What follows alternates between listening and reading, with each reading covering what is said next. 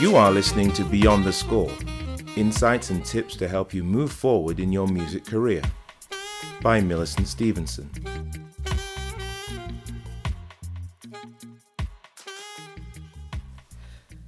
A good photographer can capture your attitude, your image, your brand in a snap, and that picture will last a long time and be just right for your press kit.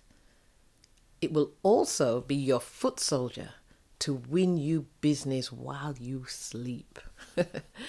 because that's what happens. People are making decisions about you when you're not there, and that photograph in your press kit could be the thing that makes or breaks that deal. Hi, I'm Millicent Stevenson, and today I want to give you seven tips for getting that A list photograph for your press kit. Now, it does start with your photographer. You have got to, number one, look at their work. So important. A lot of people have a camera. You know, we got cameras on our phones, and people have got some really great super duper phones that can take really fantastic shots. But can they handle it? You know, can they really capture the essence of what they're looking at? Not many photographers can do that.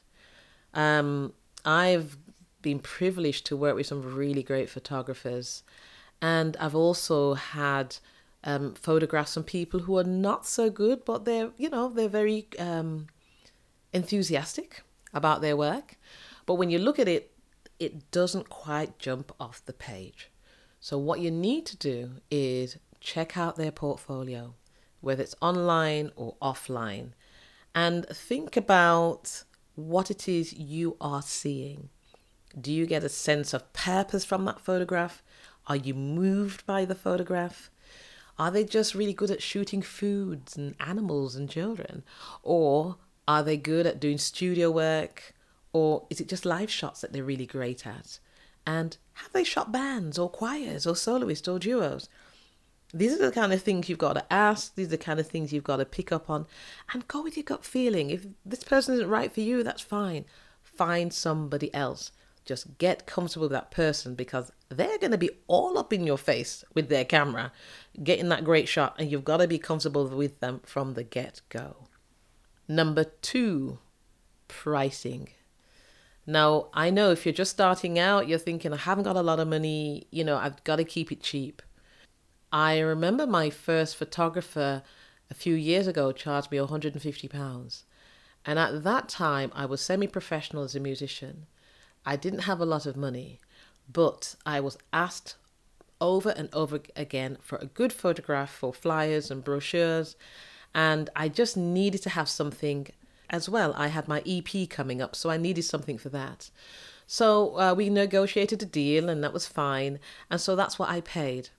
However, if 150 isn't kind of you, you can always go the other end and, and contact the universities and the media students who've got great photography skills who need to do certain shoots for their portfolio.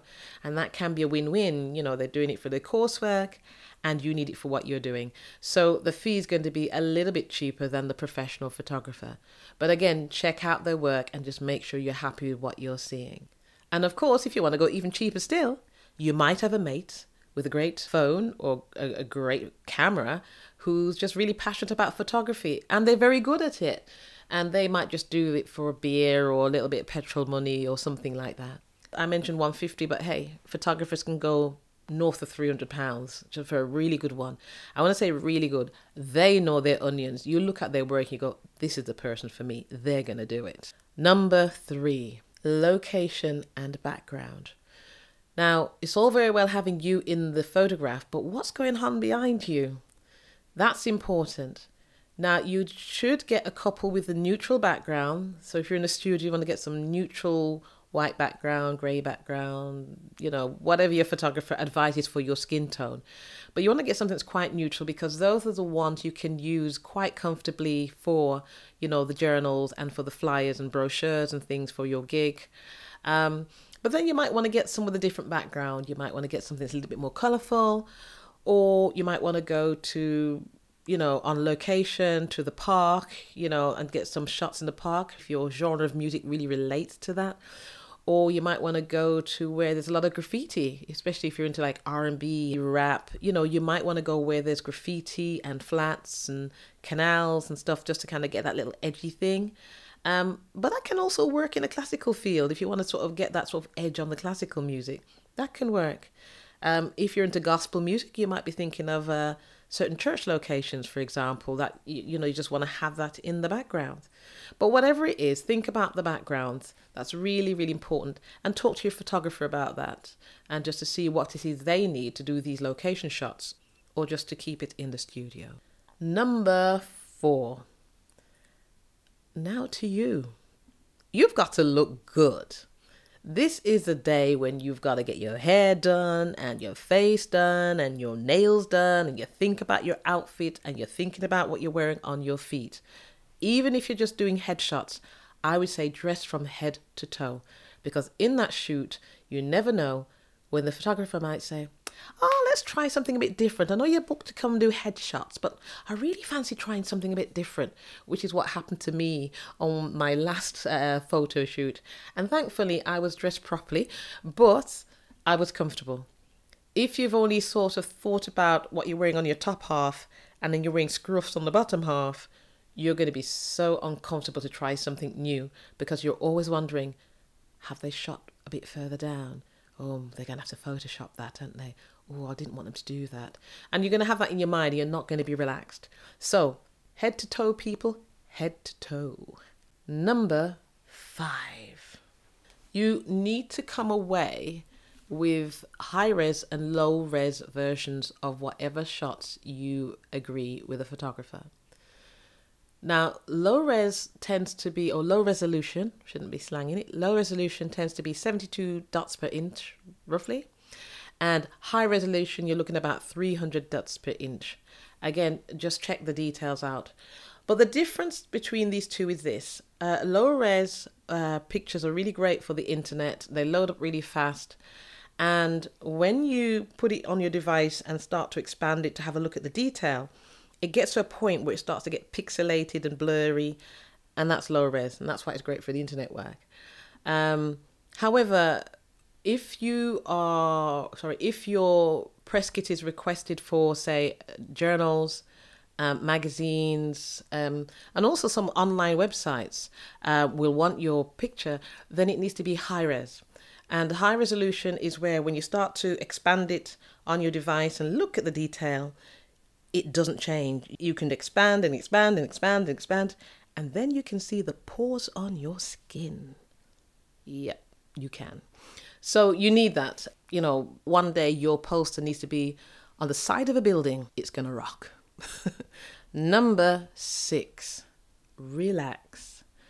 Um, it's really hard to relax in front of a camera, and it's really much, much, much different than gigging at a gig you've got an audience and you've got you've got that rapport and that response and you've got the sort of engagement. But when it's just you and the camera and the photographer it is so quiet. And you've got to somehow find energy from somewhere to really exude that hey i'm fine. This is great. Having a good time. What i do is to imagine an audience. So as soon as she's shooting that camera is my audience and I love the camera. I love the audience. And if you do that, you just relax straight away, and the photographer really loves what you're doing, and it helps them to work even better and to get more out of you. And then they can get you sort of standing and sitting and lying in particular poses with your instrument, just to really, you know, um, grab the brand and uh, who you are through the lens. So yeah, relax. Um, it is hard. It is difficult um, my early ones, I was quite shy. My early ones are probably still somewhere on the internet, but I didn't put the really shy ones out. I, I've kept them hidden under lock and key, and you will never see them. But uh, you you'll have your own. So you'll have your own. But just just relax. Really enjoy the occasion. And finally, number seven, contract. Yep, We've got to go legal here. It's so, so important to be very clear about what it is you have decided before you even get into the studio or on the location, that you have that chat with the photographer. Um, things like, can I use these photographs wherever I want? Um, the medium of delivery, you know, how they're going to get the photos to you. Is it via USB and a physical meetup?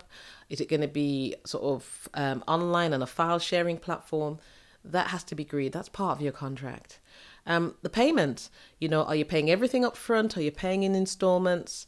Are you paying something now for the photo session and then when you see the final print? Those kind of things need to be ironed out. I think with paying everything up front, I would say only do that with someone you trust. But yeah, put it in writing every little description, location, time, delivery, high res, low res, all of that's got to go into your contract. Who owns a photograph? Now, you are the subject, and yes, you are paying for it, but by law, the photograph belongs to the person who took the photograph, which is the photographer. So I've worked with photographers who say, oh no, once you got these shots, you just go do what you need to do with them. And they're fine with that. Just give me credit. By that, it means that if you are using their photograph on the internet or in a journal or wherever, you will say, this was shot by ABC person. And that's giving them credit. And to be fair, if your, your work is going into journals, they're going to ask for the photographer and the photographer to just sign off that it's okay to use a photograph. And most photographers don't mind because it's a way to publicize their work and it's really good for them. And the contract doesn't have to be uh, a formal um, written out in thees and thous as in legal language, but it can be just a letter, it can be an email. Your photographer might have a contract, I did have an occasion where I did have an agreement with a photographer and then they changed their mind part way and that was really difficult. I had to go through my emails to find out find the contract just to sort of talk about what we'd agreed. So it's really important to have that in writing. Okay, that's it. And if you have any questions, please drop me a line. Info at millicentstevenson.com. Okay, bye for now.